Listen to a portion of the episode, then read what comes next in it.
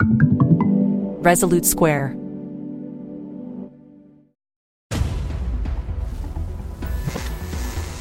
There was also maintained what was called an enemies list, which is rather extensive and continually being updated. Democrats want Republicans dead. Where I could stand in the middle of Fifth Avenue and shoot somebody and I wouldn't lose any voters, okay? The women with the least likelihood of getting pregnant are the ones most worried about having abortions. On January 6th of 2021, you had tens of thousands of people peacefully protesting. No, it's not a right-wing conspiracy theory. It's not QAnon. It's real. I'm Rick Wilson, and this is the Enemies List. Hi, folks. I'm Rick Wilson, and welcome to the Enemies List. My guest today is Jonathan Shapiro. Jonathan is an attorney, a former prosecutor, a gifted writer, everything from novels to nonfiction to more television than you can shake a stick at. He has also now written an incredibly insightful book called How to Be Abe Lincoln Seven Steps to Leading a Legendary Life. And as you know, we're some Abe Lincoln fans here on the show. And I read this with extraordinarily uh, high enthusiasm because, Jonathan, you drew some fascinating lessons for how Lincoln worked and lived and grew and governed and related to people that you are correct in saying would be valuable for the lives of everyday folks. Tell us about how the book came to be. Um, what inspired you to jump in to write this book at this moment? First of all, thank you for having me. I'm, I'm, a huge fan of, of your work, though we would have been on the other side of things when I was uh, working in politics. But we've reached that point where all the sinners are on one side and one, all the saints are on the other. So it's, it's a pleasure to be on your side. I guess I got tired of having people I love, friends and family, throw up their hands and say they were done with politics. They were done with the public space.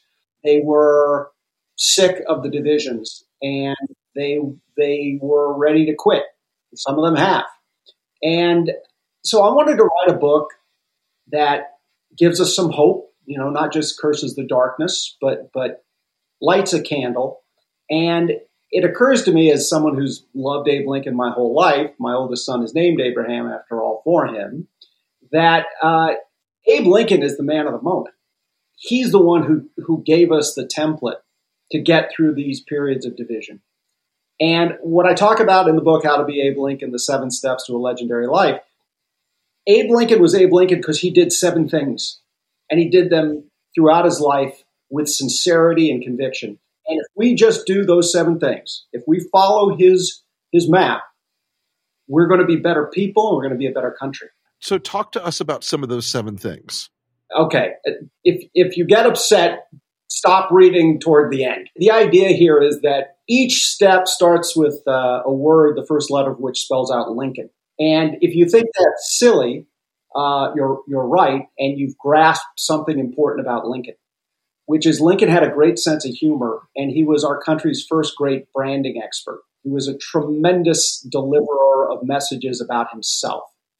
And so the seven steps are the things that he did, and, and the first step is laugh you can't be Abe Lincoln without laughing. You can't be a smart and empathetic person without a sense of humor. One of the things that I dislike most about our current politics, but also our culture, is the meanness of our humor. The idea that it's only funny if it comes at someone else's expense. I love Mel Brooks, but Mel Brooks said something I disagree with. Mel Brooks said, If I fall down, it's a tragedy. If you fall down, it's funny. And the truth is, I never thought any of that was funny. My father always said, people will forget what you say to them, but they'll always remember how you made them feel. And what I love about Abe Lincoln's humor and his ability to laugh primarily at himself is that he always used humor in a way to bring people together. He never, past the age of 32, used humor to drive people apart. He never made fun of people except himself. And he used humor the way, and I talk about President Zelensky in the Ukraine.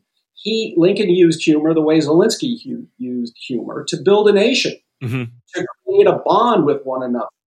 because you can't laugh with someone without bonding with them in some ways. And, and the reason I, I start with laughter is because everybody who knew Lincoln and wrote about Lincoln, the one thing they were all absolutely on board with was he was funny.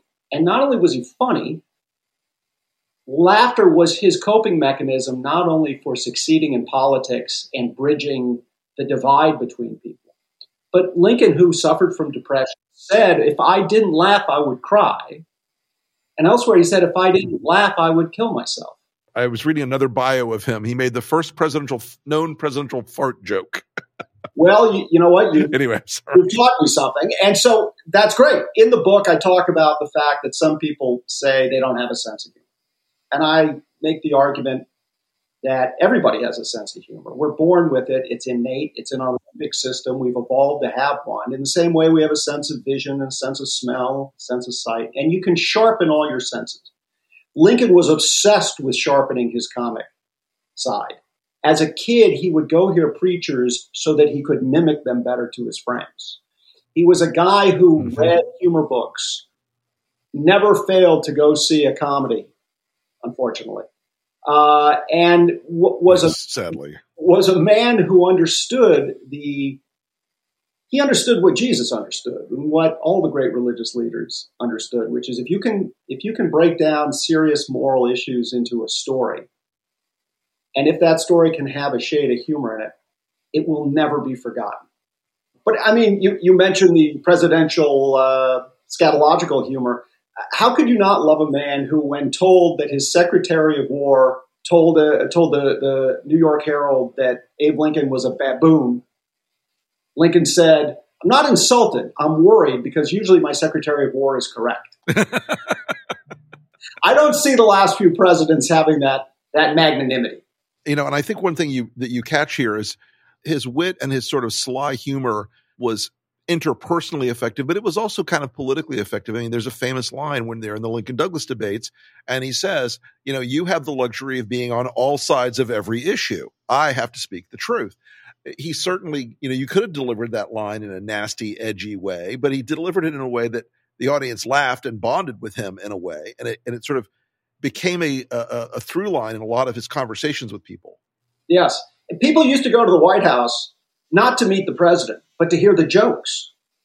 Uh, he was criticized mm-hmm. by his own cabinet for telling too many jokes, for telling too many stories. I've read uh, some scholarship that suggests he may have suffered from a sort of a low grade Tourette syndrome. I mean, he was literally incapable of stopping himself. And one of the things I talk about in the book is we have to learn to laugh. And one way we can learn to laugh uh, is by understanding where Lincoln went wrong with his humor. You know, Lincoln Lincoln did not hit a thousand. There were times when Lincoln's humor could, could be too cutting, could be too mean. He'd be canceled now for the racist dialect jokes he used to tell. But if you just focus on that, you miss 99% of the story, which that which is that that laughter is is to my mind the gateway to empathy and the gateway to understanding other people. And, and it's not a mystery to me that Zelensky uh, became such a beloved leader because his entry into the public space was through laughter. This is something that I find a lot of, of folks are, and it's strange to say this in, in America in the early part of this century, to say that there are people who say all the time, you know, we are in a cold civil war. We are in a we're we're so divided we can never come back together. We're we're we're so shattered as a as a nation that that the divisions can never be healed. But Lincoln had a had a you know a, a challenge that was arguably much vaster when it came down to reuniting the country. Talk to us about how the things you've learned from from this set of lessons how Lincoln would approach today, in your opinion, and where are we going wrong? What, how could we be more like Abe in in the assertion that holding the union together is the high, is the high calling that it is? The government shutdown that I was a you know one of the I had a non-speaking role in the cast of thousands of furloughed employees during the '96 uh, shutdown. And I watched this happen this weekend, and I think, you know, Abe Lincoln, throughout the Civil War and every day of his administration, kept the government open.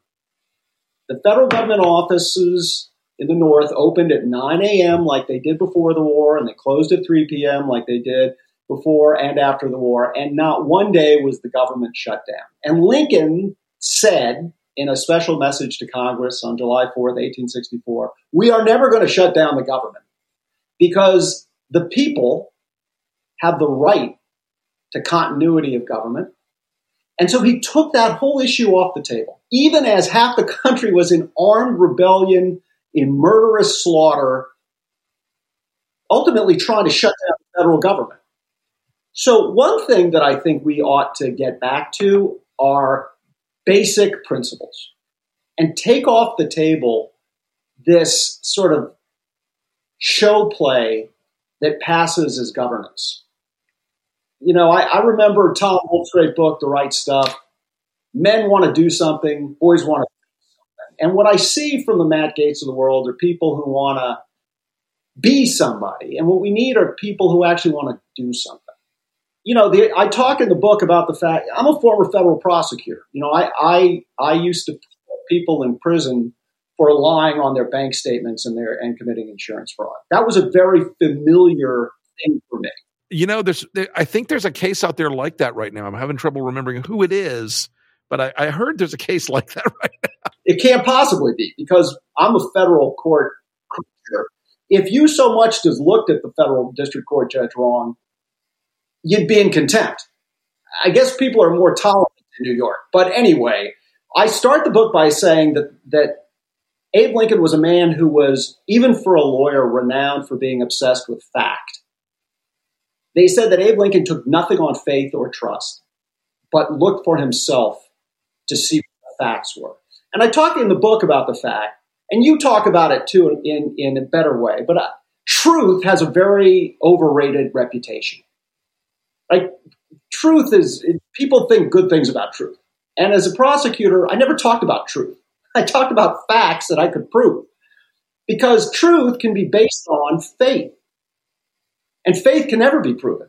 That's why it's so beautiful. That's why it's faith. You can't be Abe Lincoln without faith. I'm a man of faith. But you know what our founding fathers realized? Faith, because it can't be proven and because it's subjective, has no place in the public sphere. And we got to get back to a place where we can talk in terms of fact and stop talking in terms of your truth versus my truth. Because there's no your truth or my truth in the public sphere. They're just facts. And Lincoln would be criticized for asking so many questions and for taking so long before he made a decision.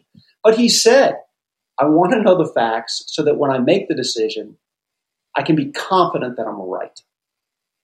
I talk about why Americans hate facts and would prefer truth and why it's put us in the in the bad spot we're in.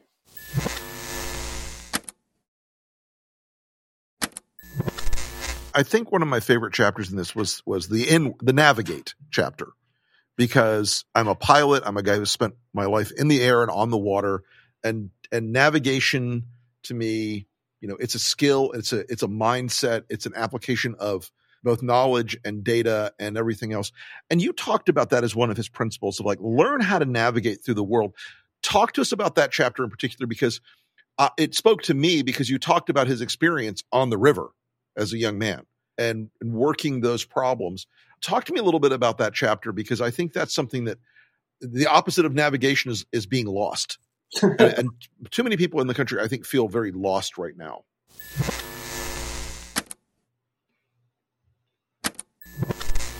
I'm so glad you mentioned that one of the steps to be Lincoln is you've got to know how to navigate. And, you know, the context of this is if you asked Abe Lincoln what he was proudest of, uh, he, he said he was proud of the fact that with no training, he built a flatboat that was sturdy enough to go from Indiana to New Orleans over a thousand miles each way. And he was the pilot of that boat. And he was the one without maps, because there were no maps, and without any, again, without any training, managed to steer his way in and out of danger. He was almost killed in one accident. He was almost murdered by other people, by uh, people in in, uh, in a second incident. but he managed to get there and come back, and he did it well enough to be asked to do it again, and he did. So there's, in my mind, and I, I know you're you're an instrument trained pilot, and uh, I find navigation to be one of the sacred skills because I do think skill is a sacred thing. I think if you teach yourself a skill like navigation, particularly navigation, you become something that we've lost touch with in our country. In America, as Emerson wrote, self reliance was a fundamental American characteristic. Self reliance, the ability to get from here to there on your own without being told, and certainly without relying on technology. Now we live in a world where nobody can read a map. If the GPS goes down, nobody can get anywhere. And we have become we have become vulnerable. Our inability to know how to get from here to there has made us vulnerable to the directions of people who don't have our best interests at heart. And so navigation to me and the river and its experience in Lincoln, you know, the river taught Lincoln everything he was ever really to learn about the rest of the country. It's the most traveling he ever did and the most expansive experience he had. And the metaphor of the river, you know, I, I, those who who read Siddhartha as a kid and it scarred them for life, you know, the, the, the, the, the Buddhism teaches us that, it, that that life as a as a river, you know, we're all running to the same end. You know, it's not the ocean; it's death, and and we're luckier than rivers Right. because we get to choose our course. But we can't choose the course unless we know how to navigate the river. And you know, I talk in I talk in the book about one of the scariest things that ever happened to me was driving from Sacramento to uh, Berkeley, Mhm, mhm. getting lost in Tule fog, which is it's kind of a unique uh, weather Right. situation in California where it just suddenly it becomes a whiteout and you can't pull off to the Like side. the of lights, the lights go out. time. You just have to keep driving. And, you know, one of the things I talk about again in terms of faith, because I am a man of faith, and I, and I, I, I, you know, you can't read Lincoln without being impressed by his spirituality, unconventional though it was. But, you know, sometimes you have to navigate by faith. Sometimes you have to navigate by faith, and that's okay.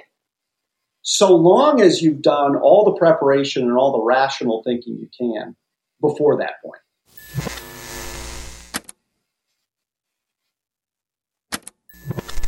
You know, you mentioned in the book, and this also was something that, that was near and dear to my heart. You talked about Lincoln as a Stoic, and and Stoicism is having a moment right now, uh, which I'm glad to hear because you know I, I was deeply influenced by Stoicism growing up, and and it's a semi secular faith or an approach to life. Talk to us about Lincoln's Stoicism and how that made him stronger, and how that can make people stronger um, in in this world because I think that is really something you picked up on that I had not frequently seen people like connect it as directly uh, as you did.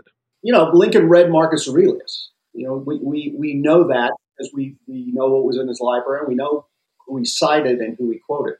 I like you saying that Stoicism is having its moment.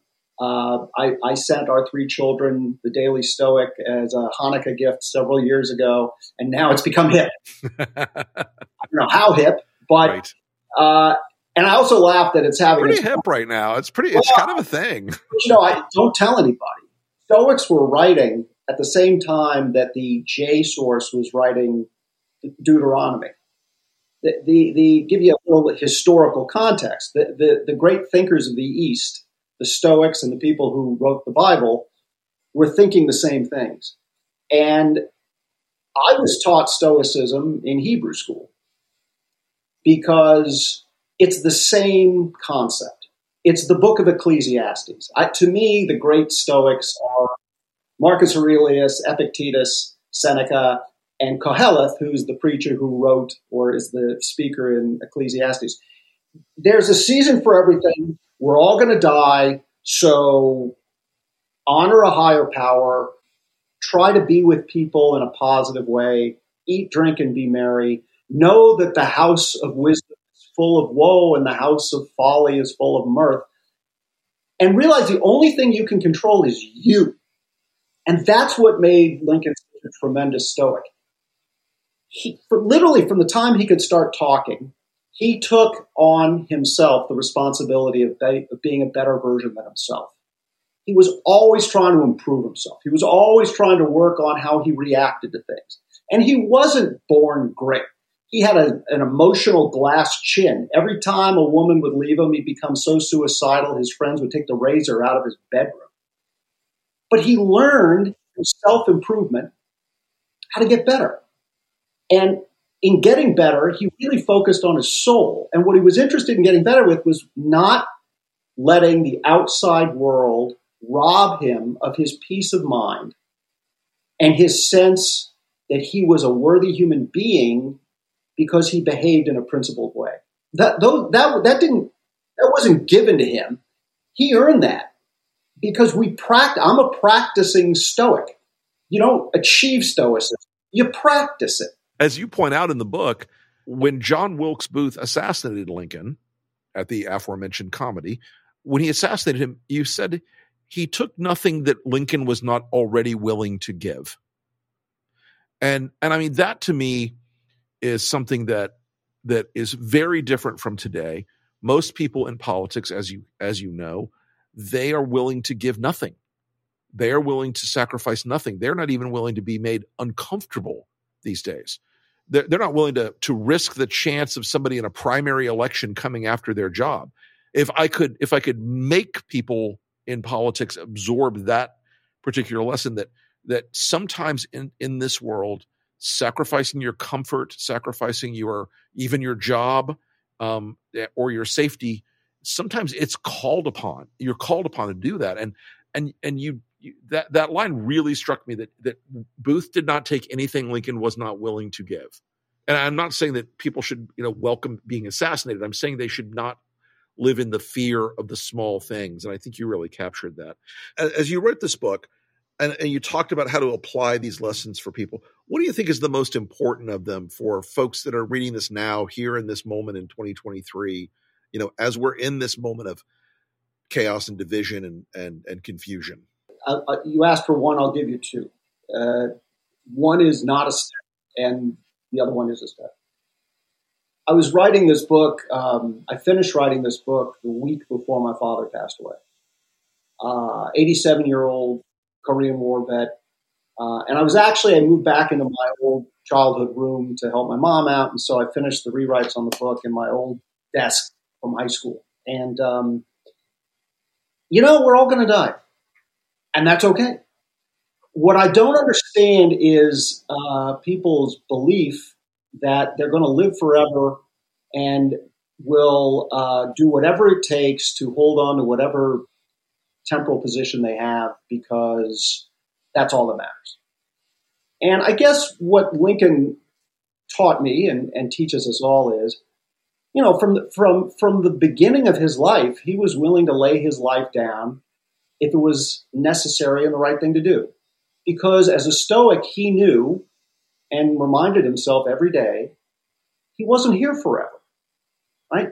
Lincoln looked and I think in, in his own way prayed for opportunities to do the right thing because that's how one becomes legendary. One becomes legendary. And there's a difference between legendary and famous. One becomes legendary by leading a life worthy of fame. Doesn't mean you're famous. Doesn't mean anyone will ever know, but you're worthy of it and you know it, and that's all that matters. So, so the first thing I would say is we need to humbly, humbly admit our mortality. And the other thing we need to do, and it's a step in the book, you can't be Lincoln without love. Lincoln was, according right. to those people who really knew him, the most loving man they ever met. Uh, mm-hmm. As a parent, I'm always moved when I read how Lincoln really went out of his way to be kind to, to his son Tad, who, if he were alive today, Tad would be diagnosed yeah. with autism or with learning disabilities. Sure. Every time Tad would break into a cabinet meeting or disrupt something, Lincoln would literally get down on his knees and take as long as it, it took for Tad to say what he had to say. And Lincoln's bodyguard said he got frustrated trying to explain what made Lincoln great because the words failed him. But he said it was love. And this, you know, I'm a former federal prosecutor. No one's ever accused me of being a particularly touchy feely Leo Buscaglia type guy. But what is missing in our country is a love for our fellow Americans. And I never thought I'd see that. And I know too many wonderful Americans, loving Americans, who are desperate to get back to that sense of community. You read Gallup polls. I was very taken by the fact that the institutions that have lost a lot of support in, in the public, media, Congress, organized religion, that's not the whole story. For example, gay marriage has gone up 30 points. What's the difference? The gay community invited the whole country to their wedding. The gay community wanted to share this experience of love with their fellow Americans. And you know what? Americans were open to it. In fact, I'd say they were desperate for it. I think you and I would have loved Lincoln. Oh, yeah. I, I talk in terms of men and women I've known who were Lincoln esque and they're the kind of people. I, I, that was a great chapter. Thank you. The Lincolns you have known, yeah, yeah, and and they were men and women, black and white, gay and straight. They're all types of people. Anybody can be Lincoln. My father was five six and about two hundred most of the time. He was the most Lincoln esque man I ever met. Why? Because he could laugh, always at himself. He was always trying to improve himself. He would object even when it cost him, when it was necessary to stand up to, to evil, he collaborated beautifully with other people, which is another step that we've lost. But fundamentally, you know, when my dad died, I was blessed with the fact that everyone who came up to me afterwards said the same thing. Your dad was the sweetest man we knew. You know, it's not cheating to be sweet and loving to other people, particularly if we're fellow Americans. It doesn't mean we're we should disagree. But we got to disagree on facts in a way that at least acknowledges the humanity of the other person and the other side. Yeah, and it, it really has sort of sunk into a weird space now in our politics where, and look, I, I have a low tolerance for things like authoritarianism and cruelty and and racial hatred. I have a very low tolerance for those things.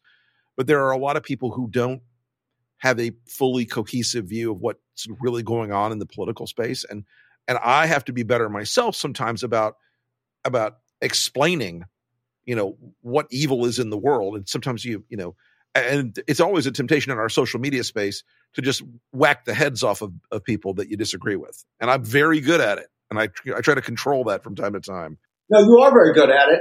You, I, as a fan of your work, if I may be so bold, mm-hmm. thank you. Uh, you have evolved in in a way that Lincoln evolved. Lincoln was an insult comic. I, I want to be clear about this. In his up to his early 30s, he was famous for mimicking people and for saying sarcastic rude things. And he had one episode, and I talk about it in the book. He felt shame when his humor went over the line. He never did it again. To be Lincoln does not require we pitch a perfect game. It requires that we just do better. Yeah, it is the it's the the asymptotic curve. You're always going to go up, or you always want to try to go up. You're never going to get to perfection. You're never going to hit a peak like that. Well, Jonathan Shapiro, I want to thank you very, very much for coming on the enemies list today. Uh, folks, the book is How to Be Abe Lincoln Seven Steps to Leading a Legendary Life. It's available on Amazon and all other places fine books are sold.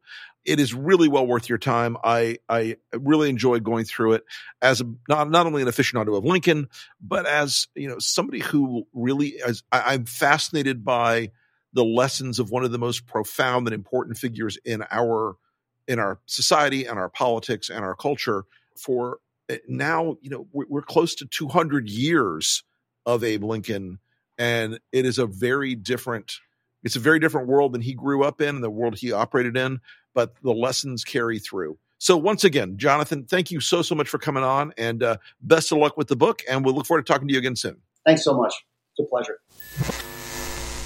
on today's enemies list. it couldn't be any easier.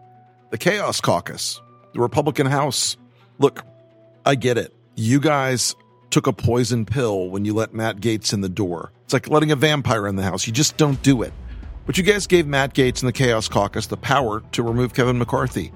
And now you can't get Steve Scalise, the most basic bitch, Ugg boot, middle of the road, hyper conservative, out there. I mean, he's a monstrous human being otherwise, but for you guys, he was right in the middle. He was dead average.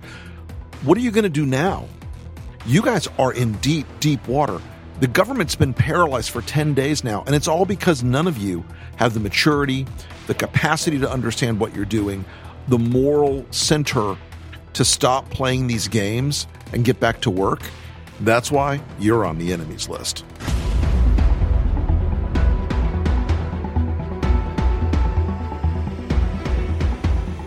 Thanks again for listening to the enemies list. If you have any comments, questions, or if there's someone you'd like to hear on the podcast, hit me up on Twitter at the Rick Wilson. Thanks again for the wonderful support you've shown the pod. We're growing fast. It really helps if you will share this with your friends, your family, and anyone else who, like us, is trying to save democracy. While you're at it, if you could rate and review the podcast, I would be very much appreciative. I know this is the sort of thing you've heard a billion times. Please rate, review, like, blah, blah, blah but you need to do it. It really does help us a lot. We are slaves to the algorithm, my friends, and if you do this, it will help get the pod out further. Anyway, thanks again for listening. I'll see you next time. And remember, whatever you do, stay off the list.